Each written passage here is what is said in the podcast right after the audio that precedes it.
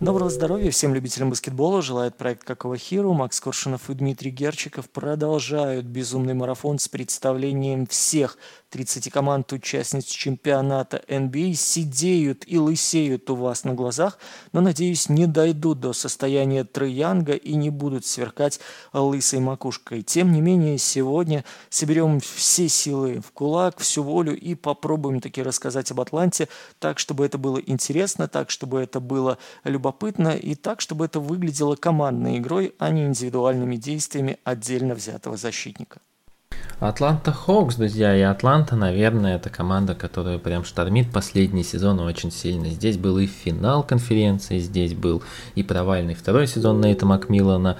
Здесь в целом э, всегда Трей Янг ходит от героя до э, человека, которого нужно первым делом обменивать. В общем, команда интересная, давайте сегодня о ней порассуждаем. Я думаю, будет очень в целом, знаете, такое полярное мнение у многих подписчиков нашего канала. По, в комментариях давайте подискутируем, пообсуждаем. Думаю, у нас будет достаточно хорошая дискуссия. А, давайте, наверное, начнем с обсуждения того, как в прошлом сезоне у нас команда отыграла, что было интересного. Дим, поделись впечатлениями. Ну, слушайте, у нас э, на до и после можем разделить этот сезон. Седьмое место на Востоке, 41-41. Команда, которая, вы помните, прям была э, симметрично, одинаково, идентично. 24-17, 17-24 дома и на выезде. В какой-то момент там чуть ли не до э, балла очки заброшенные, пропущенные повторялись. В общем, такое абсолютное равновесие, абсолютная гармония и не янь. И даже мы могли наблюдать лучшие показатели голевые на Востоке при третий по отвратности защите. Но все это меркнет, поскольку очень трудно сопоставлять Атланту начала сезона и конца, поскольку команда трех тренеров умудрилась поменять. Нейт Макмиллан все-таки дорулил до своей отставки, потому что отношения и с Трей Янгом у него ухудшились, и никак не мог он найти, в принципе, подходы к молодым современным цифровым баскетболистам. Джо Пранти пришел, там, символически обозначил свое присутствие на капитанском мостике и, в принципе, никого не убедил в том, что он достоин еще одного шанса в элите. И э, Куин Снайдер заступил на 21 матч регулярного чемпионата в концовке, получил при 31-30 команду, закончил 10-11, затем э, выбил Майами в плей-ин, Соответственно, второй год подряд у нас э, в плей-ине э, ястребы участвовали. И помним с вами, что 2-4 в первом раунде сложился против Бостона. Вполне логично, вполне объяснимо. И в, по той ситуации, которая разворачивалась внутри Хокс, мы с вами прекрасно понимали, что, наверное, это потолок возможностей. Поскольку очевидно было, попытался э, немножечко подкрутить защиту, которая капец как хромала новый тренер, увидел, что это, мягко говоря, не тот вариант, э, который даст возможность протопать хоть чуточку в нокаут-раундах, поставил на наступление, что-то попытался из этого выкрутить, но в итоге все закончилось довольно быстро и довольно предсказуемо. Однако у Куна Снайдера есть очень четкое объяснение. Не мой штаб, не мои игроки, нет предсезонки. Ну и вы понимаете, друзья, здесь ему возразить нечего. Хотя есть уйма моментов, связанных с Куином Снайдером, которые стоит обсудить. Я думаю, в ближайшее ближайшее время мы, собственно, этим и займемся. Э, да, на самом деле ключевой момент Дима уже подсветил, и это смена главных тренеров. Я не буду про короткий период говорить между Макмилланом и Снайдером, на самом деле это там нечего особо было сказать. Э, ну, лично мне. Э, Нейт Макмиллан, это вот замечательный пример тренера, который попал под синдром второго сезона. Первый сезон тренер приходит, команда наконец-то сменила главного тренера, они играют на моральных каких-то силах, не очень люблю применять этот аргумент, но по сути так оно и было. Второй сезон, когда действительно уже системная работа будет более детально видна, когда под себя будут более детально настраиваться, Атланта развалилась. Взяли Куина Снайдера, тренера с неоднозначной репутацией, мы о ней, как Дима уже сказал, чуть позже порассуждаем. Я, наверное, от себя по сезону добавлю, что из ключевых изменений это постоянные слухи в Атланте, в офисе Атланте, в медиагазетах, СМИ Атланты, которые говорят о том, то, что теперь Трей Янг не такой неприкосновенный. И даже сейчас, даже вот в текущий момент э, рассуждают и о Паскале Сиаками, рассуждают и о других звездах, рассуждают и о перестройке. Мы видели это межсезонье, когда Джона Коллинса обменяли за мешок картошки, ну, вернее, Дудигея, и в целом-то команда немного сменила свой вектор развития и сейчас хочет э, несколько перетасовать состав, чтобы с новыми водными, с новым составом, который больше подходит под Куина Снайдера, претендовать на что-то большое. Давайте, наверное, с межсезонья и начнем. Как я уже сказал, был обмен Джона Коллинза, которого, наверное, сватали последние, да, наверное, весь его период в Атланте, его сватали в какой-то коллектив, в какой-то коллектив, и только обменяли в этом межсезоне на Руди Гея и пик второго раунда. Естественно, обмен этот был лишь для того, чтобы подрезать зарплаты, чтобы финансовая платежка а, выглядела несколько иным образом, более, скажем так, удобным для Атланты. Ничего в целом ценного они взамен не получили. Не могу сказать, что Руди Гей сейчас является каким-либо ценным активом, как и пик второго раунда 2020 2026 года. А, далее. Был очень, ну, скажем так, большой обмен, там, по-моему, был пятисторонний обмен э, с участием э, Пэти Милс, Усмана Гаруба, Тайтая Вашингтона. В общем, там участвовали все, кому не лень. И на самом-то деле а, Атланта за этот обмен получила Гарубу, Руди Гей, э, Гарубу и Тайтая Вашингтона, но сразу же после этого обмена она их отправила в Оклахому за Пэти Милса. Поэтому особо этот обмен тоже не сыграл каких-то больших ролей для роста команды, но Пэти Милс, ветеран, 14 сезон у него, по-моему, будет в этом году, он э, в команде до сих пор числится и, наверное, даже будет играть какие-то минуты. Кроме того, подписали Уэсли Мэтьюса и в по ходу прошлого сезона еще выменили Садика Бэя. Садик Бэй, игрок, которого мало что получалось в Детройте, но в целом, как мне кажется, он достаточно хорошо подходит под э, то, что хочет построить Атланта Хоукс. Для меня главная проблема предыдущего сезона Атланты была как раз в том, что рост команды абсолютно не подходит под то, что нужно Атланте. Ключевой момент это, конечно, 27 позиция по частоте спота бросков и 28 по эффективности спота бросков. Здесь, ну, то есть команда бросает из, э, после передач очень плохо и очень редко. Что в целом, когда у тебя есть э, два болхендлера, два агрессивных игрока на мяче, один из них вообще-то Ян, которому жизненно необходимые игроки для спейсинга, чтобы, во-первых, раскидывать, кормить их передачами, и чтобы они а, пространство под проход освобождали. А, конечно, это губительно, и это нужно было лечить первым делом. Причин было несколько, ну, в целом весь рост не очень-то подходил под то, что нужно команде. Ну и некоторые игроки не очень хорошо себя проверяли по ходу прошлого сезона, кто-то плохо, а, поздно разбросался, кто-то травмировался, как Богданович, кто-то медленно входил в сезон, как the Hunter. В общем, причины на самом деле были. Uh, постарался Лэнди Филдс, Лэнди Филдс, теперь новый генеральный менеджер команды, которого подняли в должности по офису, uh, решал по-своему. Ну, во-первых, как я уже сказал, это Садик Бэй. Меня в тексте про Детройт очень много писали о том, что Садик Бэй это не настолько значимый игрок. Ну, посмотрим на самом деле, потому что как только Садик Бэй ушел из команды, я имею в виду, перешел из э, Детройта Пистонс в Атланту Хоукс, он с 30-40% э, начал бросать 40%, э, получая более правильные броски в более нормальных позициях, играя не с Джейденом Ави, а с э, Мюрреем и с Трэем Янгом. Э, очень неплохо себя проявлял Эйджи Гриффин, который как раз, наверное, среди новичков лучше всех выбирал позицию для спота бросков. В целом, мне мне интересно будет с Димой поделиться мнением насчет него, но, по моему мнению, с, э, как раз Эйджи Гриффин был чем-то позитивным, э, за исключением там лидеров команды Атланты Хоукс, потому что дальше была какая-то беспросветная тьма. Э, подписали Уэсли Мэтьюса, Пэти Милс, опять же, Богдан Богданович тоже здесь, продлен. И, наверное, ну, по Богдановичу мы отдельно поговорим здесь. Я дам соло Диме, но я думаю, плюс-минус все подписчики, все фанаты Атланты и НБА склонны э, к мнению, то, что все-таки Богданович это умнейший игрок, который картины не испортит, если он не травмирован, как правило. И Кажется, что к следующему сезону Атланта готова гораздо больше. Здесь есть Куин Снайдер, который обожает пикинтольное нападение. Здесь есть уйма ролевых игроков, которые сейчас готовы а, завершать атаки после передачи, скидок. А, ну и по-прежнему здесь есть Три Янг. Дим, как тебе межсезонье? Ну, я имею в виду именно обмены, подписания. В целом их было немного, поэтому давай кратенько поговорим об этом.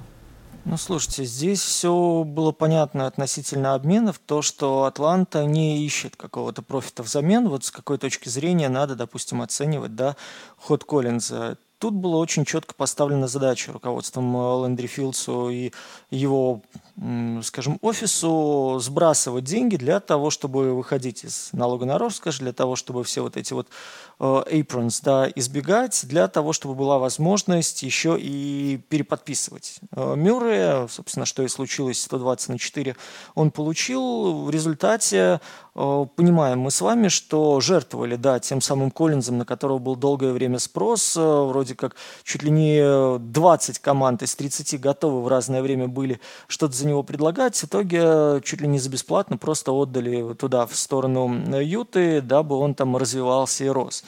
Э, в принципе, ход нормальный, ход понятный, потому что с владельцем ты спорить не будешь. И вообще, если так посмотреть, вот рестлер и его сын Ник, по-моему, да, его зовут, они периодически ж вмешивались в работу и Шленка, и вмешивались в работу людей, которые занимались баскетбольными операциями, давали ценные указания.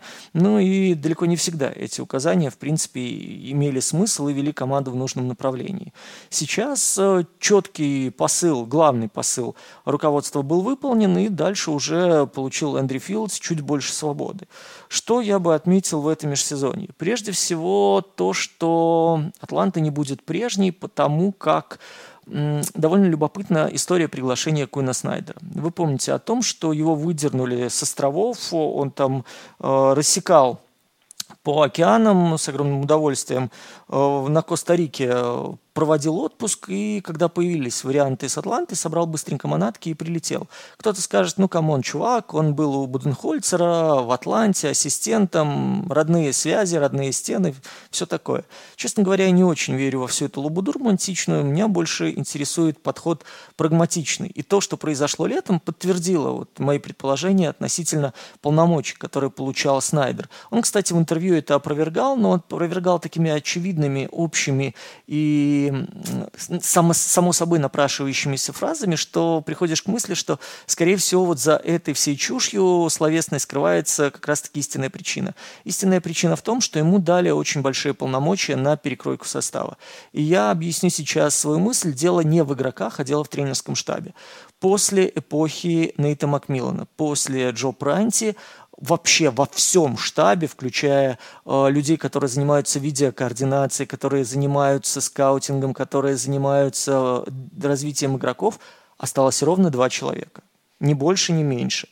Э, О'Нил Холдер и Джейкоб Портер. Один э, – это тренер по развитию игроков, один – это ну, фактически видеокоординатор, да, то есть человек, который занимается видеонарезками. Плюс дали полностью пересобрать тренерский штаб, и туда лид-ассистом назначен Игорь Кокошков. Э, пригласили Майка Брея, который долгое время, там больше 20 лет в университете Нотр-Дама трудился. Очень масштабная перестановка, перетряска в тренерском штабе произошла. И вот именно сейчас Куин Снайдер может строить свою команду, поскольку он сам отмечал, что мы собрали довольно разноплановых ребят для того, чтобы можно было и атаку, и защиту э, плюс-минус варьировать под разные подходы. Я очень надеюсь, что вот этот концептуализм на словах, он отразится потом и на деле, и мы не увидим второй вариант механической юты. Но по тем людям, которые, в принципе, сейчас находятся в штабе, по тем людям, которые, э, на которых Снайдер поставил, ну, мне хочется верить, что все действительно будет куда более интересно. Э, что еще? Давайте мы с вами скажем про это межсезонье. Очевидно, что очень большие вопросы остаются у нас относительно работы не только в атаке, но и в защите. Вот Макс говорил про спот-ап-шутинг. В принципе, по тому, что мы видели у Атланты, проблема с организацией бросков, проблема с организацией позиций для атаки, проблема с угрозой с дальней дистанции – это действительно уязвимое место у Атланты. Но не менее уязвимое место – это защита под кольцом. В принципе, это работа в трехсекундной зоне. Потому что при Снайдере, если мы с вами посмотрим, команда по атакующей эффективности поднялась с 11 места на 4. но в то же время она рухнула в последнюю десятку по эффективности защиты.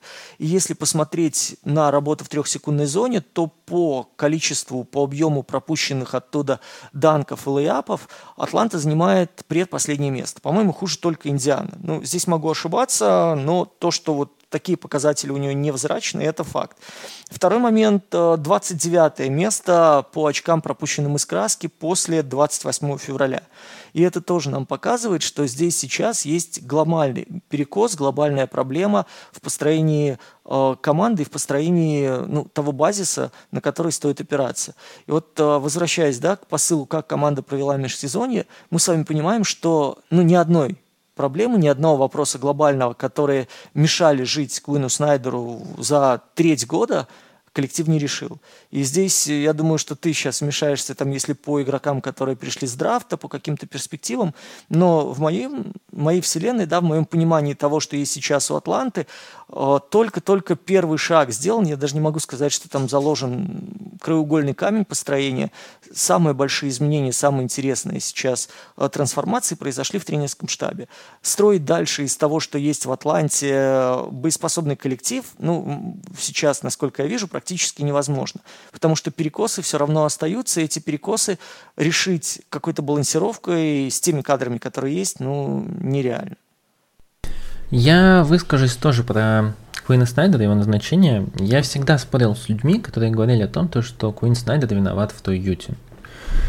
Я, честно говорю, я никогда этого не понимал, потому что все, ну, ключевой аргумент то, что он поставил очень однобокую команду, которая не могла адаптироваться, и то, что вот смотрите, а, у него же а, есть возможность выпустить эту Дигея на центрового, и это все исправит, конечно же. Но на самом-то деле а, Куин Снайдер выдал максимальный максимум с той ютой. Мы видим то, что сейчас специалисты, даже вот Финч, который тренирует Миннесоту, он специалист по нападению, он всегда был именно человеком, который строил нападение. Он тоже не знает, что делать по Суди Габерам, потому что ну, это тяжело. Тяжело использовать такого игрока с таким ограниченным функционалом. Куин Снайдер смог построить вокруг этого ограниченного функционала целое нападение. Он смог максимизировать каждого своего игрока, который у него был в системе. Да, команда не была гибкой, но чтобы сделать Туюту гибкой, там нужно было перетасовать половину ростера, добавлять э, ключевых игроков, и все, что в целом ему дало руководство, это э, престарелого Руди Гея, которого можно иногда использовать на позиции центрового для перехода на смолпол. Получилось? Ну, нет, потому что Руди Гей не способен выполнять такой функционал, к сожалению. Поэтому винить того Куина Снайдера за Юту мне всегда было очень странно. Сейчас Куину Снайдер, как мне кажется, я согласен с Димой, дали достаточно богатый обширный функционал перетасовать и тренерский ростер, и состав. Меня пугает в этом моменте только один, э, ну, как мне кажется, посыл от руководства, то, что Атланта не хочет уходить в полную перестройку, а хочет сделать ее мягкой. Что я имею в виду? Вот они вроде бы здесь сэкономили, вышли из налога на роскошь, но при этом глобальных изменений они не стараются не делать. Они пытаются переподписать игроков, которые сейчас в команде, стараются уцепиться там за Паскаля Сиакома, в надежде получить своего Кавая, как сделал это Торонто в свое время, и сразу ринуться в бой за титул. Но все это мало. Пока что мы не можем сказать, что э, Куин Снайдер глобально здесь поменял и получится ли у него поменять. Потому что все-таки текущий ростер, он уже достаточно устоявшийся, и не, я не могу сказать, что он гибкий. Здесь есть проблема, начиная от основной позиции для, на самом деле, этой команды. Основная позиция, ну, за исключением Трей Янга и Булхендлеров, э, Бул, как Булхендлера, э, это большие, а с большими здесь проблемы, и мы про это поговорим. Вот Дима уже отчасти сказал то, что как Снайдера назначили, у них была большая большая дыра в обороне, потому что Капелло уже явно не тот ни в атаке, ни в нападении. А Конгу по-прежнему так и не смог найти вторую извилину и зачастую делает очень глупые фолы, не понимает, как ему двигаться. А Фернандо, который вернулся, ну, извините меня, это вообще не тот игрок. Ну и все остальные игроки, которые там гипотетически могут сыграть на позиции э, смолбольного центрового, это все тоже несерьезно. Я не уверен, то, что мягкая перестройка это прям тот путь, который Атланты, Атланте подходит. Но мне очень нравится Коин Снайдер. Я, честно говоря, верю в него. Поэтому с большим интересом ожидаю следующий сезон. По поводу того, то, что Дима вот еще сказал в межсезонье про драфт, я скажу тут пару слов. Я не зря, когда говорил о действиях команды в межсезонье, не упоминал драфт.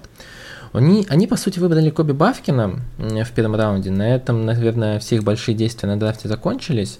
15-й пик. Я скажу честно, меня из всех игроков, э, ну, за исключением Дрека Лайвли, которого выбрал Даллас, у меня вызывает огромные сомнения Коби Бавкин как игрок, который сможет заиграть на профессиональном уровне в НБА. Конечно, летняя лига это очень плохое мерило, но когда в летней лиге игрок демонстрирует бросковую линейку 33, 13, 76, ну, сомнения закрадываются. Сомнения закрадываются, плюс мне до конца так и не было понятно, что должен делать Коби Бавкин, почему он так высоко. Второгодка, достаточно ограниченный игрок, много потерь, вроде бы э, может иногда быть катером, слэшером, но в целом это не так уж не сказать, что это большой функционал. Мне это было непонятно, честно, я до сих пор теряюсь, почему Коби Бавкин был э, так высоко, у него нет даже стабильного броска. Но посмотрим. Пока что у меня огромные сомнения касательно этого игрока и Атланты. А, давайте, наверное, двигаться дальше. Поговорили про главного тренера, поговорили про офис команды и межсезонье. Нельзя не поговорить, конечно же, и о Трее Янге. Я, наверное, начну. Дима меня после этого, а, как всегда, а, позорит и скажет то, что нет, Трей Янг просто идиот, но я попробую. Как бы много людей не хейтили Трея Янга, Янг остается для меня франчайзом этой команды, и мне безумно неприятно каждый раз видеть его сравнение с а, Лукой Дончичем, что Лука белый и пушистый, а Трей Янг это токсичный персонаж, который постоянно старается выкинуть а, пол состава из команды. Единственный, кто увольнял тренеров из этой двойки, это как раз был Лука Дончич, и когда у него был конфликт с Эриком Карлайлом. Какие бы конфликты э, у Янга не были с Ллойдом Пирсом, он играл, и, возможно, там было что-то в раздевалке, но мы об этом сейчас не знаем так активно, как мы это знаем о том, что было в Далласе. Трей Янг остается франчайзом этой команды, и я по-прежнему уверен, то, что он далек от своего пика. Мне очень понравилось то, что в этом межсезонье Янг, э, да, его не взяли в сборную США, он вроде бы погрустил, где-то там панигдовал, но дальше просто, видимо, созвонился со Стефаном Карри и поехал с ним тренироваться. Это правильный подход, то, что он начал тренироваться с людьми, которые действительно, ну, и достигли успеха в похожей формации, потому что сейчас Янгу очень далеко до Стефана Карри. Возможно, здесь были и причины потерянного броска, который Янг потерял в прошлом сезоне, и он был абсолютно неэффективен своими long range 'ами, которые он старался там от лого кидать.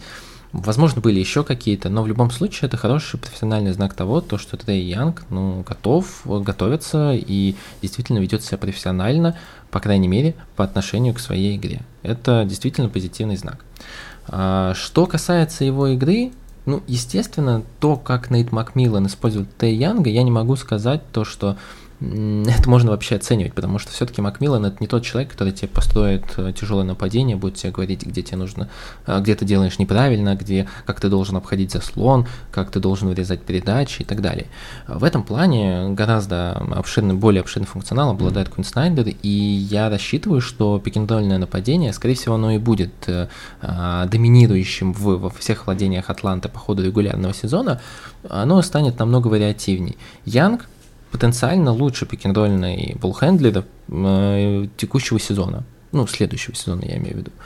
Поэтому я жду большого апгрейда. Я надеюсь, то, что он вернет свой бросок, я пока что не могу, а, кроме каких-то, знаете, вот э, нелогических причин, найти э, какой-то аргумент, почему его бросок в прошлом сезоне был, в предыдущем сезоне был так плох, ну, кроме отсутствия спейсинга, но даже его типичные броски не шли. Я не хочу это связывать, знаете, с какими-то конспирологическими теориями, которые обсуждают там на некоторых сайтах, посвященных Атланте Хоукс, то, что так он, дескать, тренера сливал, никогда в это не поверю по крайней мере, пока что не узнаю от каких-то проверенных источников, что так оно и было. Но я надеюсь, то, что Трей Янг в этом сезоне с новым тренером, который, я считаю, идеально ему подходит под его стиль игры, мы увидим его снова игроком, которым видели его в финале конференции. Все для этого у Янга есть. Жду большой апгрейд в этом сезоне. Ох, Наступил ты, конечно, на мозоль, да, на тему, которая вызывает боль, и сейчас этой боли попробую немножко добавить. По поводу Трея Янга я очень скептично настроен, скептично отношусь вообще к тому, что сейчас происходит в задней линии а, Атланты Хокс. Ну, давайте посмотрим, в принципе, с вами на ту глубину состава, которая есть у Атланты, и мы с вами понимаем, что э, подхватывать пальму первенства за Дежонте Мюрреем и Трей Янгом прежде всего должен Богдан Богданович. Дальше там начинается беда, когда мы с вами понимаем, что Эйджей Гриффин, в принципе, лучший игрок по этой линейке. Почему я так э, пытаюсь взглянуть вдаль, да, и по поискать какие-то варианты? Дело в том, что Янг и Мюррей э, вместе, э, находясь на площадке, провели 352 игры. А за это время э, нет, э, вот эта эффективность, да, чистая эффективность составила минус 7,6.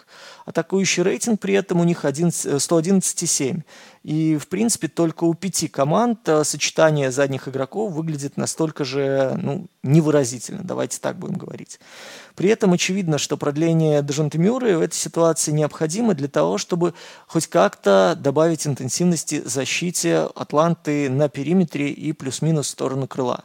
Мы видели с вами, что когда пришел э, Куин Снайдер, то интенсивность работы в защите увеличилась. То есть появились какие-то варианты с э, попытками дефлекшена, появились какие-то варианты с возвращением, появились какие-то варианты с э, движением под соперника, подсказы какие-то. Ну, действительно, команда в этом смысле чуточку ожила. Однако глобально это ну, ничему не помогло и ни на что не повлияло. Э, тоже, что меня смущает в обратной стороне, да, в движениях на чужой половине. Посмотрите, Атланта у нас была при Макмиллане одной из самых худших команд по движению мяча. И это можно отследить и как по касаниям на половине соперника, так и по кэч-н-шуту, которую создавала Ли Хокс. Сейчас эта ситуация ни в коем образом не изменилась, в лучшую сторону она сдвинулась, но видеть глобальные какие-то перестановки я бы здесь ну, вам не советовал, потому что у того же Куина Снайдера в Юте по аналогичным метрикам были довольно скромные вообще показатели. Видеть в Троянге человек, который полностью пересмотрит свою игру в нынешнее межсезонье и тем самым улучшит движение мяча и, в принципе, в комбинационную функциональность команды мне не доводится. То, что Атланта, вот как Макс говорил, да, идет в мягкую перестройку, пытаясь сохранить ключевых исполнителей и продляя Мюррея, показывает нам, что люди верят в эту сочетаемость, люди верят, в принципе, в продуктивность этой связки. То, что мы видели с вами по, э, по цифрам э, под управлением нескольких тренеров, меня наталкивает на то, что ну, как-то очень уж э, наивно в такой ситуации что-то рассмотреть перспективное. И в данном случае, вы знаете, мне кажется, более продуктивно привести, там, я не знаю, на перформанс Дэвида Копперфилда по исчезновению статуи свободы слепого с сурдопереводчиком, да, который будет на вопрос, что там происходит, такая, она исчезла. Ну, профита будет явно больше, потому что здесь и сейчас мы с вами упираемся в то, что ключевые компоненты, которыми силен Янг, они выделяют команду на общем фоне такой довольно серой, унылой, безыскусной э, комбинационной связи, давайте ее так назовем. При этом как-то это изменить опять же, отталкиваясь от Трея Янга, возможно, мне представляется. То, что команда скована сейчас Трея Янгом, который остается уязвимым в защите, это тоже, на мой взгляд, очевидно. И моменты, которые его очень сильно вытаскивает Мюррей, моменты, где очень много приходится действовать фланговым баскетболистам для того, чтобы закрывать эту уязвимость, э, отражаются на команде, получается, где-то рвется еще в защите. И, как мы с вами видели, опять же, под кольцом, без наличия нормального римпротектора, Атланта существовать не может. Сейчас э, этого рим-протектора в принципе негде взять, и, как мы с вами понимаем, э, если еще ключевым большим сейчас будет превращаться Анека Аконгу, а он с уходом Коллинза, по идее, либо на фланг, либо ближе к кольцу будет отодвинут, опять же, вспомнят все о том, что, ой, вы посмотрите, он при Снайдере пошел там уже в в топ-10 по подборам на чужом щите. Ой, посмотрите, он у нас здесь постоянно очки второго темпа набирает. Ой, вы посмотрите, насколько он трудоспособный. Ну, вы понимаете, опять же, мы за цифрами можем Но он очень... Же хороший. Да, да. И, и Барбер у него отличный, я не спорю. Но я о том, что мы придем с вами к тому, к чему и сталкиваемся в случае с Янгом. Мы видим цифры, которые вроде как намекают на какое-то выздоровление, на какое-то продвижение, на какое-то совершенствование. Мы видим после этого на площадке э, то, что не отразит ни одна статистика. Почему я в ряде моментов опираюсь на цифры, но когда потом сравниваю то, что я вижу в статистике с тем, как люди ну, играют в баскетбол действительно непосредственно на площадке, ты понимаешь, почему это никогда биться вместе не будет. И вот сейчас, э, опять же, к твоему посылу про Трей Янга, ну, come on, э, Янг открыто радовался тому, что эпоха Макмиллана в Атланте закончена. Он активно там чуть ли не обнимался с э, Куином Снайдером после того, как тот пришел его освобождать. Это хороший знак, вопросов нет. Я не знаю, сплавлял ли он Макмиллана и насколько там ядовитыми были их отношения, но судя по тому, что здоровяка Янку хайдохало за два года, э, хотя, опять же, когда Макмиллан приходил, все такие, ох, он дал нам свободу, ох, какой тренер, он нам все хлопает по плечу, так пыхтит так мило, вы только гляньте, какой чуви.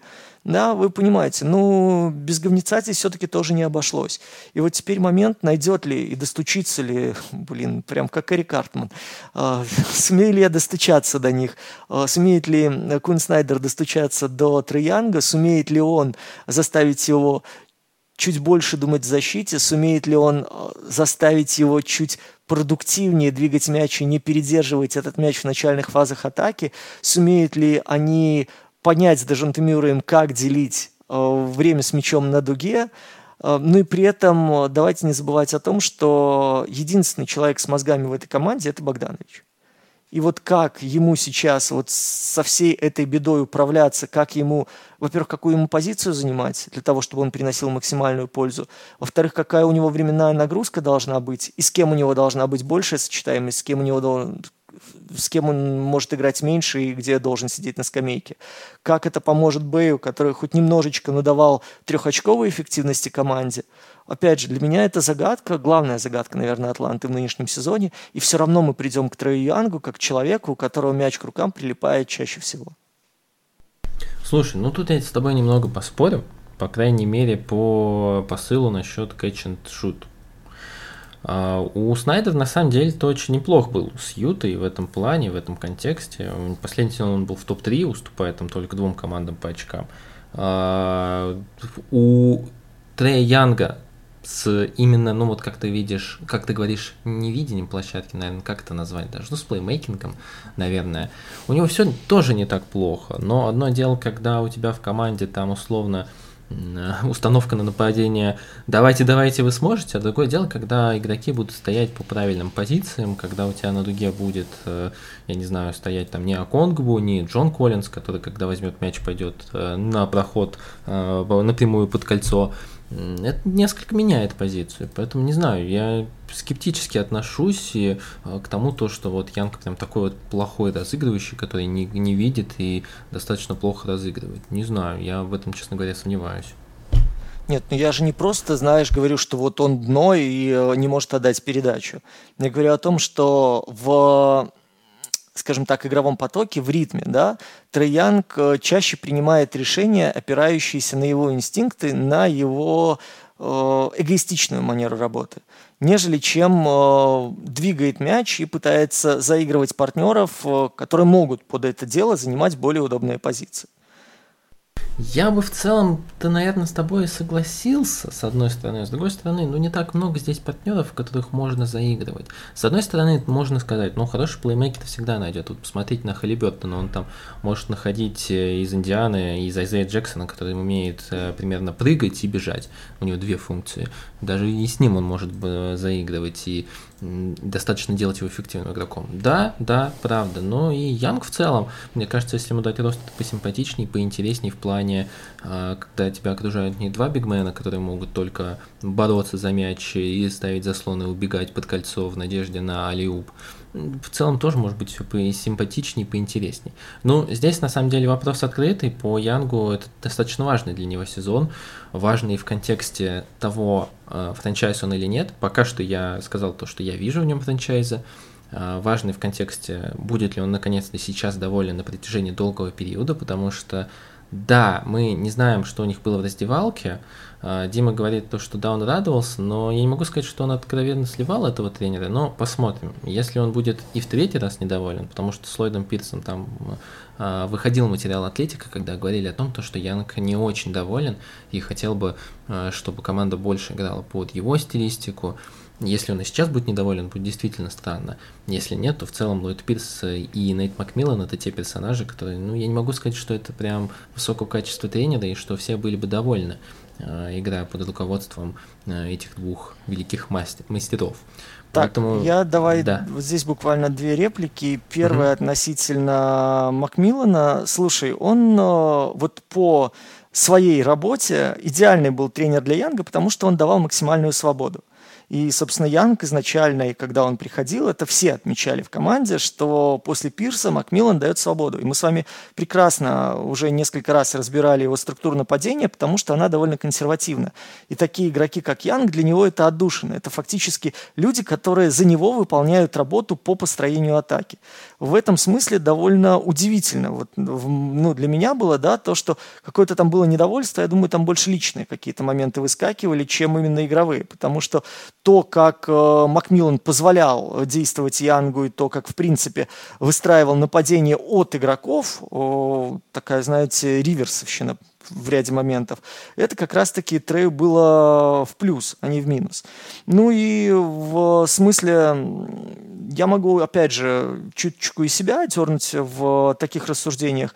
Я согласен, что если бы у вас в команде было хотя бы парочка э, не корчей, а нормальных баскетболистов, которые могут попадать с трехи, да, то любой вход-сброс – неожиданно по ходу сезона прирос бы эффективности у Янга. И вот исходя из того, что он умеет работать на дриблинге, исходя из того, как он э, меняет сторону, то, как он дергает защитника, опять же, будет постоянно задействована подстраховка, будет постоянно кто-то смещаться, и он будет отдавать, потому что после входа сброса он отдает действительно неплохие передачи.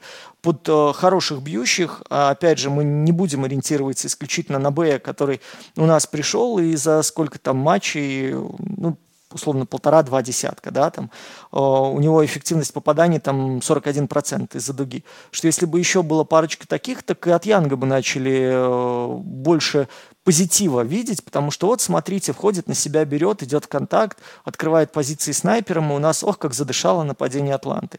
То есть я не исключаю, что э, приход двух плюс-минус людей на там 2-3 способных попасть, или одного хотя бы длинного, растягивающего большого, который даст пространство для врывания и сам потом будет на хорошей позиции на дуге открываться, неожиданно перевернули бы и статистику, и впечатление о действии Янга. Так что здесь, да, вопрос э, подыгрыша и вопрос помощи тоже очень серьезно влияет и на впечатление от Янга, и на его эффективность. Ну просто каждый раз, когда тебе начинает казаться, что окей, давай просто вот э, воспринимать его как нейтрально талантливого, индивидуально сильного защитника, создающего как минимум себе и пространство, и возможности для атаки, который вот-вот возьмется за голову и прокачает или работу в защите, или взаимодействие с партнерами и тайминг по выбору момента для передачи, он какую-нибудь херню лепит в интервью, после которой ты думаешь, чувак, а что у тебя в голове? То есть ты насколько вот э, высоко себя оцениваешь, свои скиллы, для того, чтобы говорить, да, там, о наследии, когда я завоюю чемпионский титул. Ко мне начнут относиться все совершенно иначе. Ну, пока вот за это время, давайте говорить откровенно, кроме вот этих сверхъестественных дальних бросков, кроме игры под Айза, под себя, опять же, исходя из того, что возможности других людей рядом довольно ограничены, и часть их функционала урезается специально под тебя, ну, это так себе наследие, о котором будут вспоминать потомки с придыханием, и я уж тем более ставлю под э, большие сомнения относительно чемпионского там какого-то будущего Троянга в ближайшие там пять лет. Ну, это дискуссионный вопрос, на самом деле. Здесь э, будем смотреть, как будет развиваться обстановка. Ну, мы видим, как НБА быстро меняется, здесь мне тяжело сказать. Потом э, хотел специально сакцентировал на этом внимание, как э, за, э, в одном из предыдущих спичев ты, питчей ты сказал э, о том, то, что Дежон Мюррей иногда прикрывает и исправляет Трей Янга. Ну, как-то так ты сказал, я сейчас не хочу соврать. Посыл был такой. Я, честно говоря, немного удивился. Я даже залез тут в статистику, пока ты говорил, и решил посмотреть, на каком месте находится Дежант Мюррей по там тру шутингу, эффективности. Интересно, мне там Ну, я про защиту говорил. А, про защиту, окей, тогда я вырвался из, контек... вырвал из контекста слова, тогда окей, давайте переходить все равно к Дежанту Мюррею, потому что у меня большие вопросы о том, что дуэт Янга и Дежонта Мюррея имеет право на жизнь в долгосрочной перспективе, несмотря даже на то, что Дежонта Мюррея продлили. Вот честно, я очень сильно в этом сомневаюсь. Касательно защиты Дежонта Мюррея у меня вопросов нет. Он знает, как двигаться, он прекрасно обходит заслоны, у него очень активные руки, он прекрасно понимает, как делать именно контест, э, бросок с, э, без, без нарушений правил. Очень правильный умный защитник. Здесь прям вот ничего не буду говорить, это это действительно один из лучших защитников периметра э, для своих габаритов и позиции. Касательно нападения, я, честно говоря, периодически, когда видел игру Атланты, но это очень вырвиглазная история. Почему я акцентировал внимание и начинал свой спич с эффективности? Потому что по эффективности Дежанта Мюррей на аккурат одну позицию выше Джордана Пула, ниже таких мастеров, как Джордан Кларксон, Кайла Кузьмы, Гарри Трента младшего, Кевина Поттера младшего, Малика Бизли, ну, в общем, вы понимаете в компанию, в которой находится сейчас по эффективности Дежонта Мюррей. Касательно тру-шутинга, ну, я даже здесь э, боюсь сказать, на каком он месте, но он находится ниже Коби Уайта, того же Джордана Пула здесь уже ниже, э, кого бы здесь еще выделить, Джулиуса Рэндлу, например, Анферни Саймонса. Ну, то есть вы понимаете, в какой баскетбол играет э, Дежан Тумюррей. Самый большой вопрос следующего сезона для меня, какая роль у Дежан Тумюррея будет в нападении команды, потому что когда Мюррей играл еще в Сан-Антонио в свой последний сезон, дедушка пытался построить через него пикинрольное нападение, и оно было интересным на самом деле. Тогда Сан-Антонио было мало, были мало кому интересно, но там было пикинрольное нападение, построенное на игроке без броска, и оно было достаточно рабочим у Спёрс. Строить здесь пикинрольное нападение с Мюрреем в качестве буллхендлера будет тяжеловато. Тяжеловато по причине того, то, что если ты имеешь на площадке и Янга, и Мюррея, то один из них в момент владения мячом, э, э, когда владеет мячом другой игрок, э, должен что-то делать и двигаться без мяча. Они оба делают это весьма на плохом уровне, честно говоря. Янг в этом плане меня всегда разочаровывал, то, что без мяча он не представляет вообще никакой угрозы, просто ждет момент получения. Э, Мюррей в этом плане чуть лучше, но, честно говоря, за год в Атланте тоже растерял навыки и теперь тоже достаточно статично выглядит в момент нападения, когда не владеет мячом. А, касательно его пикинг-ролла.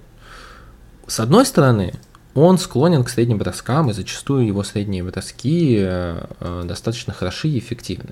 С другой стороны, его shot selection, если мы посмотрим немного вглубь статистики и посмотрим э, его процент бросков, которые он выполняет при достаточно сильном сопротивлении защитника, там будут достаточно удручающие цифры в том плане, то, что у Дежонта Мюррея вот примерно зеленый свет всегда, когда он с мячом. Он настолько в себе уверен, что, к сожалению, от этого становится страшно всем. Я с большим вопросом, я не знаю, вот посылаю вопросы Диме и в космос, и болельщикам Атланты, и всем, потому что ответа у меня на него нет. Я не знаю, как сочетать Дежонта Мюррея и Трея Янга на площадке одновременно. Я абсолютно не понимаю, куда такой дуэт может привести и зачем их сейчас вместе было оставлять. Возможно, это попытка продать Дежонта Мюррея подороже, мне пока очень тяжело представить. Ну, смысл продавать его подороже, подписывая на долгосрочный контракт. Ну, да, я имею в виду то, что... истекающий. Ну, смотри, я имею в виду то, что Атланта такая, знаешь, в мягкой перестройке, где можно дать здесь побольше времени, здесь можно подслить и потом спокойненько отпустить Дежонта Мюррея. Не знаю, честно, я теряюсь в ответе, потому что мне тяжело представить э, команду, которая хочет на площадке одновременно видеть и Дежонта, и Трея Янга. Это прям, ну, какое-то Ну и более того, нападение. третьим там добавлялся Богданович, и при этом оставался единственным меняемым игроком, который действительно понимал ритм, который действительно понимал, когда кому можно отдавать, а когда мяч стоит придержать. Я довольно скептично к миру относился. Кто не верит, может поднять наши старые записи еще во времена его выступлений в Сан-Антонио. И, в принципе, я всегда придерживаюсь мысли, что люди в системных командах очень сильно ну, преувеличены, да, возможности, их переоценены где-то, возможно, даже так можно сказать. Потому что целый ряд моментов у того же Поповича, да, у того же Эрика Спаэльстры, у того же Рика Карлайла система скрывает. И как раз-таки на этом многие выезжают, потому что по одну сторону, команд, э, по одну сторону площадки вы выглядите не так убого, как в команде не системной, в команде, которая должна полагаться на больше, больше полагаться на индивидуальные скиллы, и, соответственно, на чужой половине площадки, то, где ваши сильные стороны подсвечивались, вы немножко теряя в инициативе, немножко теряя во владениях и э, в таких праймовых ситуациях, э, выглядите более блекло, и уровень ожиданий не оправдываете. Вот с Дежонте Мюрреем что-то похожее. Мы понимали, что его приход точно эту Атланту оживит в плане защиты. Мы понимали, что определенный уровень э, он будет показывать при любых обстоятельствах, при любых партнерах, вне зависимости, будет это легкая пятерка на своей половине, либо же это будет пятерка с капеллой. Э, при том, что демонстрировал защиту Янг, давайте говорить тоже откровенно, Мюррей вообще выглядит очень-очень продуктивно. Ну и дальше мы с вами получаем историю с тем, что надо использовать этого же игрока на чужой половине, но у нас здесь довольно обкорненный пик-н-ролл, потому что Капелла, очевидно, уже ногами многое не вытягивает, Капелла уже, очевидно, не э, настолько подвижен для того, чтобы сам и подворачиваться, и улучшать позицию для первого шага, и утаскивать за собой большого. То есть он не облегчает жизнь маленькому. А, в возможности отправить мяч просто вниз для того, чтобы большой стянул подстраховку, вернул вам, и у вас уже на периметре чуть больше пространства. Ну, посмотрите, здесь кого мы не возьмем, я не знаю, там, Хантера берите, а Конгву берите, там, да кого угодно, да, если, опять же, плюс-минус классический пятак. Никто здесь не провоцирует такой опасности угрозы к кольцу для того, чтобы прямо аж страхующий срывался и имитировал помощь, либо вовсе дело доходило до дабла. Сейчас у нас, вы видите, даже подвижные четвертые с капеллой один в один спокойно справляются. Это, опять же, я возвращаюсь к швейцарцу, хотя надо идти вот по позициям уже э, игроков чуть дальше. На четверке или же, условно говоря, резервных каких-то больших у Атланты. Здесь мы с вами сталкиваемся с тем, что нападение Атланты, а, изначально сталкивается с проблемой трафика, потому что все прекрасно понимают, что от маленьких идет главная угроза, больше акцент, стараются их чаще отрезать от линии передней наверху, есть сдваивание постоянное. А, нападение Атланты, оно ограничено, потому что Янг, опять же, берет на себя больше по таймингу, по а, количеству владений, по выбору направлений для атаки то, что генерирует Мюррей в этой ситуации, согласитесь, это уже такие остатки роскоши, с которыми справиться защитником во втором сете в рамках одного нападения намного проще. И здесь нет э, там умного большого, который поставит себе хороший заслон и начнет движение. Здесь плохое движение без мяча у людей, потому что мы с вами отмечали, издали никто толком не угрожает, и сколько ты там не мельтеши на слабой стороне, да окей, что ты там попытался показать, что ты будешь атаковать не из угла а под 45, ну уходи, я смещу в середину, посмотрим, мы получим плюс одного игрока при подборе, а если ты попадаешь один из пяти, один из шести, ну, пф, окей, мы согласны на это, мы лучше одного кинем дополнительного на Янга, одного отправим вот сюда сейчас страховать подбор и посмотрим, что вы нам набросаете издали моменты, которые раскрывают вообще пространство. Вот если так посмотреть на, на людей, которые готовы атаковать с умом, здесь, мне кажется, только Богданович может чу- чувствовать ритм, чувствовать э, разрыв в дистанциях и этим пользоваться. И то Богданович, а из-за проблем с коленом, которые, насколько я понимаю, они периодически проявляются, б из-за того, что у него бывают, вот как со, со сборной Сербии, да, там 3-14 в важных матчах, в из-за того, что он может попадать под атлетичного, агрессивного игрока флангового, если у соперника два игрока на 2 и 3 плюс-минус одного габари, одних габаритов, довольно мощные, хорошо работают ногами, здесь сразу возникают проблемы. И в этой ситуации вроде как Мюррей должен выходить альтернативным плеймейкером, должен подхватывать, должен развивать, должен ускорять в ряде моментов атаки, но этого нет просто потому, что ну, не такого типажа даже он Мюррей игрок. Он видит открытый канал, он может туда пойти. Он может на скорости видеть преимущество над игроком на прямых ногах или в статике, или более габаритного. Он может его атаковать. Но если э, очевидного перевеса нет, очевидного решения нет для атаки, он вернется на исходную. И мы здесь опять с вами упираемся либо в угрозу маленьких, если это легкий состав, для того, чтобы растягивать, быстро переходить и искать условные углы для атаки, либо хороший большой, который вам заслоном дает пространство. Ну и плюс выигрывает время на принятие решений. Ни одного, ни второго нет, поэтому Деженте Мюррей вот возвращается в те вот в реальные да, кроссовки, в которых он э, должен был восприниматься еще во времена Сан-Антонио. Но, опять же, я повторюсь, что дедушка гениален тем, что он продает игроков в разы дороже, чем они того стоят, и тем самым делает, кстати, этих игроков счастливыми. Так что это очень хорошо для баскетболистов и очень плохо для генеральных менеджеров, которые там, совершают обмены или которые покупаются на этот трюк. Вот с Дежентом Медом на самом деле ситуация еще плачевнее, потому что Дежент Меда был в узде, э, играя у дедушки, но после того, как он вышел из Атланты, там начались вот эти, помните видео, когда он там мячом в любительской лиге в игрока э, соперника кидался, когда он что-то там высказывал, когда что-то говорил, и это даже будучи под руководством Нейта Макмиллана, у которого, кажется, майором Пейн вообще прозвище, и э, тренер, у которого там ну, после первых тренировках, после первых тренировок Портленд там еле вывозил в свое время. И даже тут Дежонта Мюррей немного поехал кукухой, чего уж тут говорить. И в игровой стилистике Дежонта Мюррей тоже очень тяжелый игрок, потому что даже если вспомнить вот похожие дуэты, я имею в виду похожие дуэты по распределению мяча, ну, допустим, там, я не знаю, Лилот Макколум. Макколум в том плане, вот, будучи второй скрипкой и игроком, который тоже претендует на мяч, был гораздо умнее и остается гораздо умнее, чем Дежонте Мюррей. И гораздо лучше он двигается без мяча и понимает, где и как еще может помочь. В этом плане я в целом не знаю, как Мюррей использует. Да вот даже если убрать отсюда Янга, мне очень тяжело представить то, что вы будете строить свое нападение с буллхендлером по типу Мюррея. Это правда тяжело. При этом, даже если у вас будет второй буллхендлер, там, я не знаю, point forward, это тоже тяжело, потому что Дежонте Мюррей все равно склонен к тому, чтобы работать с мячом. В общем, посмотрим. Это на самом деле открытый вопрос. Мне очень тяжело вот дать ответ. Может быть, у кого-то из подписчиков, из людей, которые дослушали до этого момента, есть, поэтому делитесь мнением. Будет интересно подискутировать с вами в комментариях. А, поговорим еще о других игроках. Переходим к ролевым уже. Я видел очень интересный материал Давай сейчас вот в формате диалога попробуем, Дим. Почему этот сезон еще интересный для Атланты? Потому что на самом деле, да, это мягкая перестройка, но очень может получиться так, что к концу сезона они выйдут либо на статус команды, которая должна выигрывать здесь и сейчас, либо уйдут в полную перестройку. Причина этому очень простая. А, есть два игрока, которых нужно продлевать. Это Садик Бэй и Аконгу. А, есть продвинутый сервис ну, точнее, не продвинутый сервис, а на Basket.ref есть продвинутая подписка, где-то можно по всем тяжелым метрикам сравнивать игроков, э, чтобы понять хотя бы на какой уровень контракта они претендуют. В итоге сравнивали Садика Бэя. Давай так сначала, э, Дим, вот сколько бы ты дал и какой ты дал контракт вот от текущих водных, как ты оцениваешь, э, Садика Бэя и Аконгу?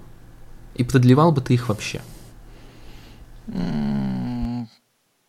Слушайте, ну, опять же, Бэй мне видится более симпатичным. Бэй при Снайдере, смотрите, набирает в среднем пятнашку. Он попадает 50 с игры, он дает 40 издали, у него эффективность, да, э, вот эта чистая голевая при Снайдере достигала там 56,3. Так что, глядя на его вот эту настырность, на его здоровье и на его в какой-то степени хорошую безбашенность, я бы все-таки его оставлял. По ценнику я сейчас не знаю вообще, сколько что кому дают, да, но понятно, что если Мюррею дают 120 на 4, здесь я бы дал там, условно, в три раза меньше.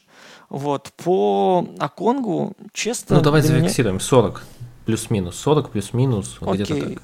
Окей, окей, угу. ну... Кто-то сейчас скажет, что я вообще не разбираюсь в ценниках NBA и в зарплатах. Я это признаю, для меня это всегда темный лес. Вот. Я единственная зарплата, в которой разбираюсь, это когда в конце месяца сам подбиваю итоги. И это вот те самые 10 минут, когда я рыдаю, пока никто не видит. Вот. Относительно Аконгу, слушайте, ну я вообще не понимаю, вот, вот, вот, вот хоть убейте, да, то есть это действительно ролевой игрок эпизодических проявлений, который на фоне общей слабости за, э, передней линии Атланты выглядит молодцом.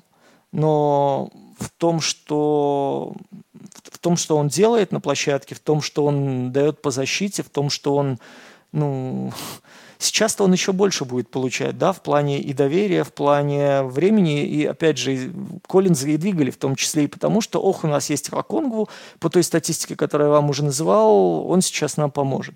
Не знаю, я бы там, ну, 6,5, он 6,8 как Милзу в год дал бы, это, это самым лучшем случае. И то, ну, не знаю, я не верю в него как в игрока, который это Атланте способен помогать в передней линии. Я в Аконгу тоже не верю, потому что он очень далеко уже отошел от того, кем его видели при приходе в лигу. У него нет того и броска, у него нет той возможности играть, той ловкости играть под кольцом, того пикиндола, который мог быть. Поэтому просто готовьтесь к очень большим цифрам. А в итоге, да, вот ну, ребята, которые занимаются там э, сайтом, посвященным Atlantic Hawks, они провели там небольшое исследование по продвинутой подписке на BasketRef и нашли игроков, которые максимально похожи по продвинутой статистике на Садика Б и, соответственно, на Конгу. На Садика Б оказался, за примером далеко идти не пришлось, это Деандре Хантер. В итоге примерный контракт Садика Б э, при продлении это 70 на 4. Интереснее получилось с Аконгу. По продвинутой статистике, опять же, ближайший его ориентир – это Айзея Стюарт. Примерный контракт 88 миллионов на 4 года. Поэтому в конце сезона, да и в целом и по ходу сезона Атланты, будут очень тяжелые решения касательно этих двух игроков. По Садику Бэю, мне кажется, то, что его потенциал Куин Снайдер может раскрыть, и он может в следующем, в э, следующем сезоне стать чуть ли не третьим игроком команды. У него на самом деле очень светлая голова, которую просто в Детройте не получалось всегда показать, потому что Детройт играл в какой-то, ну, абсолютно непонятный антибаскетбол, а игрок, который прошел в Виланову, ну, он явно не лишен рассудка.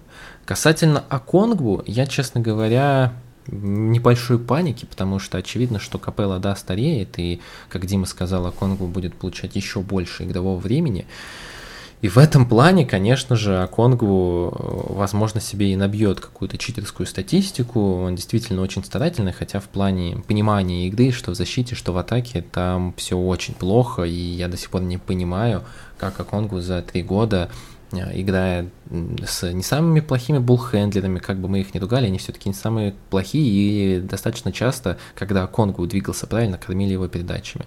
Играя с защитными тренерами, как Макмиллан, все-таки Макмиллан, может быть, э, в атаке вам ничего не даст, но касательно защиты он периодически не только на морально-волевых старался давить на игроков, но и чему-то учил.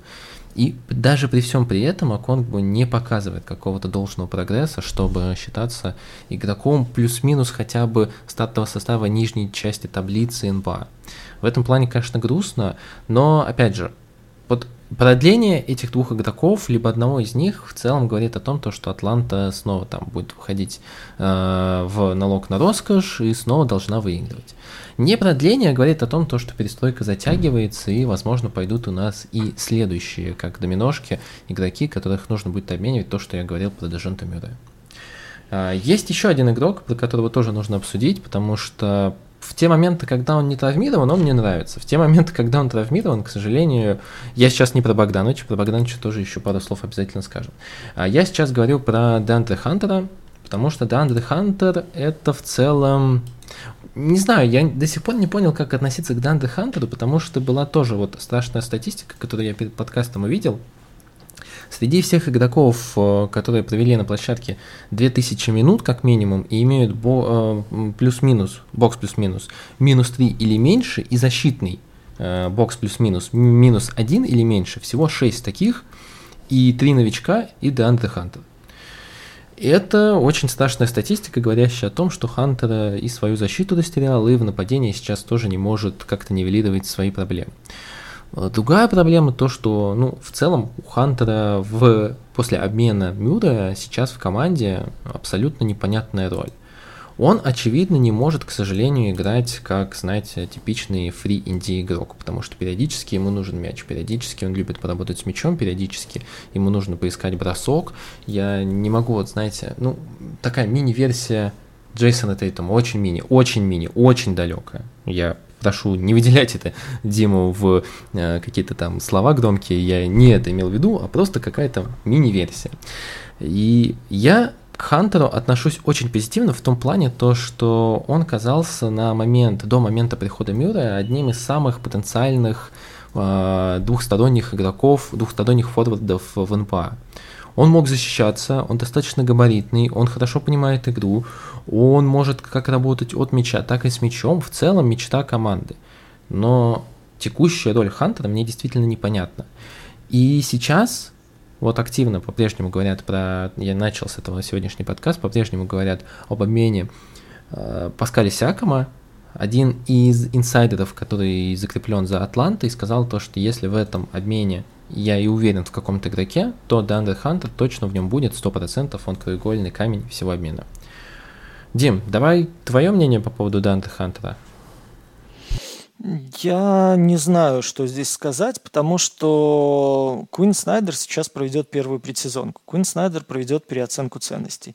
И вполне возможно, мы увидим, знаешь, переродившегося Хантера, вполне возможно, мы увидим э, того 3ND игрока, который способен внутри этой линейки. Опять же, я считаю, что рано или поздно Снайдер начнет заигрывать с легким составом и начнет заигрывать очень активно. И внутри линейки с 2 по 4, опять же, если мы отводим Троян флангу, да, такую позицию первого вообще незыблемого. Очень много будет движений, очень много будет перестановок и будет перераспределен функционал. Вот в таком формате вполне возможно Хантер себя вообще обнаружит в роли максимально комфортной, максимально уверенной и будет выходить на проектные мощности. Второй момент, э, который плюс-минус, опять же, мне нравится в этой ситуации, это наличие Богдановича, наличие Кайла Корвера в ассистентском менеджерском, да, у нас получается уже в штабе команды, который, я думаю, что сумеет повлиять на игроков бьющих, сумеет сейчас откалибровать, опять же, вместе с тренерским штабом э, Снайдера подходы к работе вторых, третьих номеров, людей, которые работают от броска, людей, которые должны сейчас генерировать движение пространства.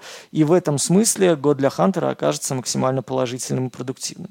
Что меня смущает, это история травм, это, в принципе, вот если посмотреть, да, и на того же Богдановича, который, как только переходит за 30, постоянные какие-то рецидивы, очень непонятный даже не load management, а вот распределение отрезков. То есть плюс-минус он свое время набирает, но по интенсивности нахождения на площадке, вот эти плотные длинные отрезки, потом паузы там или из-за фолов, или из-за проблем со здоровьем, или из-за того, что Атланта дает какой-то себе зазор, потом этот зазор растринкивает, пока на площадке второй юнит, вот это все отражается на кондициях. В этом смысле Хантер для меня ну, такой Хантер Шрёдингера. Мы не знаем, на самом деле, что у него там хроническое, что не хроническое, что готов он э, исправлять в себе там, с условной диетой, с походами в зал, с работой там, со специалистами и так далее, что нет, что уже заложено в нем, там, знаете, как мина замедленного действия.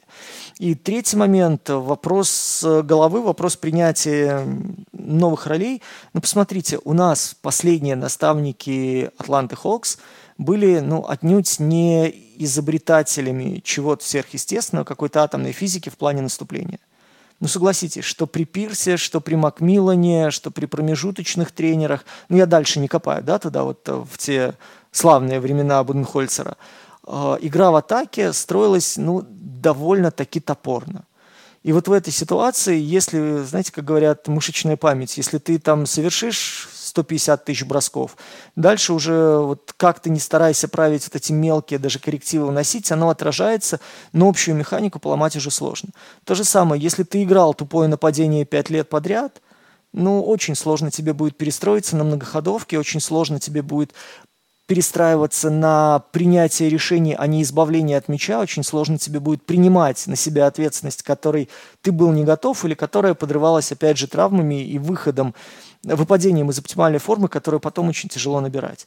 Поэтому здесь э, я такие как сказать, категоричные выводы делать не буду, но это очень хороший тест для всего штаба Куина Снайдера, э, для того, чтобы мы поняли, сумеет ли он даже вот в таком специфическом ресурсе сейчас тащить из игроков э, скрытые какие-то дополнительные резервы. Мне кажется, что, опять же, повторюсь, в легком составе, в той формации, которая напрашивается для этой Атланты, Хантер может стать системообразующим исполнителем. Вопрос, хватит ли для этого ума и здоровья. В Паскале Сиакома в Атланте не веришь?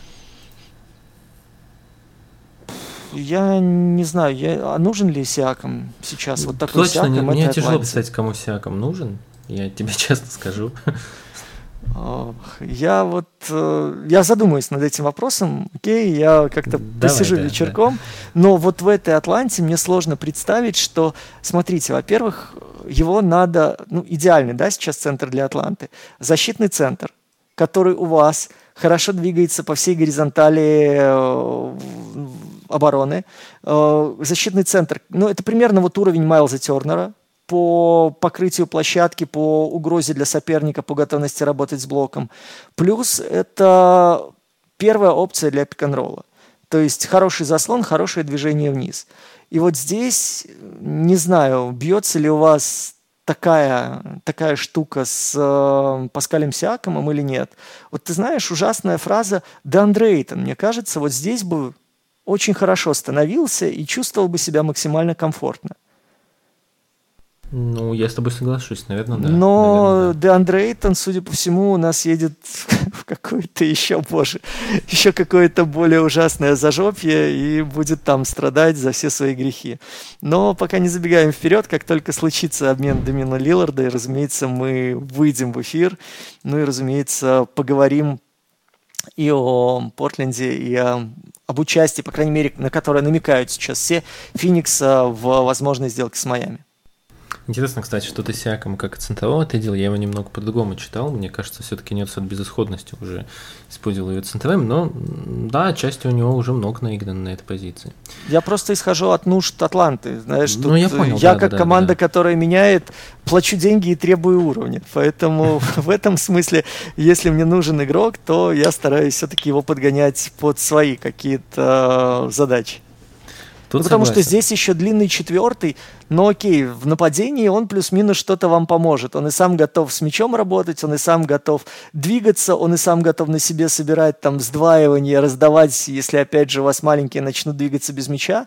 Ну куда вы тогда его поставите? Что у вас вообще будет за защита и как вы ее будете сгруппировывать для того, чтобы вести оборону с на четверке? В целом нападение с Сиакомом это достаточно сложный момент, если у вас нет Кавая Леонарда. Я пару слов скажу лишь по, по Богдановичу. Я... Мне нравится Богданович, когда он в форме, но я очень скептически отношусь к его контракту, к тому, что его продлили. Я не помню сейчас, какую сумму ему выдали, честно говоря, но, по-моему, его там продлили на 3 или 4 года. Не помню сейчас, постараюсь посмотреть пока что. А, по-моему, на 3 года, да, на 3 года его продлили, кажется. Дим, не помнишь случайно? По-моему, Нет. 72 на 4. По-моему, 72 на 4. Все, Ну что ладно. связано с цифрами, у меня вызывает панику и оторопь. Да, если честно, я сейчас тоже себя поймал на этой мысли. Да, по-моему, 72 на 4 и последний там э, опция команды. Я очень скептически отношусь к этому контракту по двум аспектам. Во-первых, это хронические уже травмы, это проблемы с коленями и это достаточно не всегда стабильная форма. Касательно, ну, первого, я не знаю медицинскую книжку Богданович и, наверное, тренерский штаб, медицинский штаб, вернее, Атланта Хоукс здесь виднее, и они знают, что они уверены в Богдановиче и что это действительно, ну, поможет э, команде на долгосрочной перспективе. Касательно второго, я приведу лишь один месяц, который мне показался достаточно интересным в прошлом году. В начале сезона, когда Богданович, э, ну, уже вроде бы и достаточно был здоровым, но у него выдались очень странные месяца. В январе 31%, в феврале 51%. И, честно говоря, каких-то ну, причин, почему так произошло, я не знаю и не могу себе представить. Вроде бы еще и Снайдера не было, вроде бы и никаких больших изменений по игре не было, каких-то изменений по тактике не было, но Богданович очень сильно э, видоизменился за какой-то месяц. Я с большим скепсисом также отношусь, то, что роль Богдановича вот как э, зажигалка со скамейки, это действительно правильная роль. Мне было бы интереснее видеть его как раз, поменять его с Мюрреем местами и видеть Богдановича вместе с Янгом, а при этом Мюррея со скамейки как условного Джордана Кларксона. Хотя, конечно, в иерархии игроков сейчас Богданович стоит ниже чем э, Дежонте Мюррей, и это, честно говоря, несколько печалит. Э, но посмотрим, там трех, трехлетний, по сути, контракт, последний четвертый год, там опция команды. Я бы очень хотел, конечно, увидеть, чтобы Богданович э, сыграл бы отыграл весь контракт и отыграл там не на уровне, я лечусь, потом я восстанавливаю форму, чтобы снова получить травму, а действительно на уровне 50-70 игр хотя бы. А, Дим, по Богдановичу тебе есть что добавить? Ну, слушайте, Богданович, плюс в том, что у него контракт нисходящий. Давайте с этого начнем. У него, э, если я помню правильно, то там с разницей в миллион или в полтора идет шаг, и к своему последнему году он уже будет вполне себе нормальным таким да, да, 16 миллионов. ветераном, который, ну, опять же, по, по, по современным реалиям, да, э, который особо там к земле не тянет. То, что он способен играть с умом, то, что он брал функции на себя первого номера, то, что он способен играть в пас, то, что он способен придерживать эту безумную дикую дивизию, мы с вами в этом не сомневаемся, мы с вами это видели.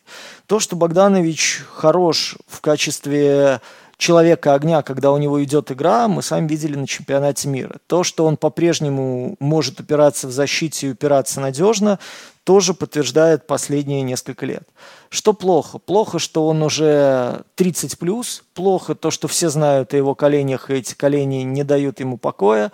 Плохо то, что у него, да, случаются стрики, о которых ты вспоминал, и опять же, даже на дистанции чемпионата мира в 14 дней на фоне усталости где-то, ну, опять же, на фоне, на фоне очень изнурительной э, защитной системы Святослава Пешича это начало все активнее проявляться, и запасы здоровья Богдановича перестало хватать. Это тоже факт, но при этом это боец, это человек, который не боится брать на себя инициативу, это человек, который действительно готов вступаться за команду на любой позиции, вот, что классно для Снайдера, он встраивается с первого по третий номер абсолютно спокойно и абсолютно здорово.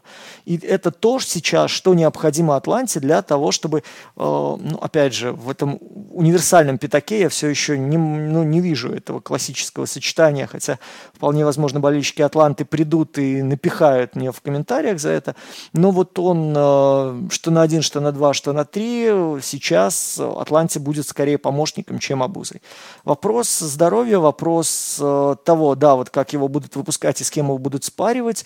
Идея, кстати, насчет Мюррея в качестве лидера второй пятерки, она, мне кажется, очень-очень интересна. По крайней мере, когда э, Атланте надо переключать темп, когда Атланта должна играть с умом и одергивать Янга, Богданович рядом, особенно в качестве даже основного буллхендлера отрезками, это вариант. Это вариант еще и защиту соперников в тупик поставить.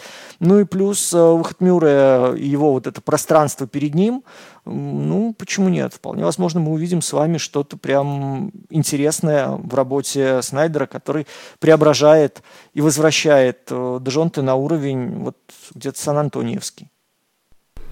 И в завершении нашего подкаста, как всегда, предлагаю Диме поделиться с нашими ожиданиями от грядущего сезона без прогнозов, без конкретики, а вещами, которые мы либо ждем, либо хотим увидеть в следующем сезоне.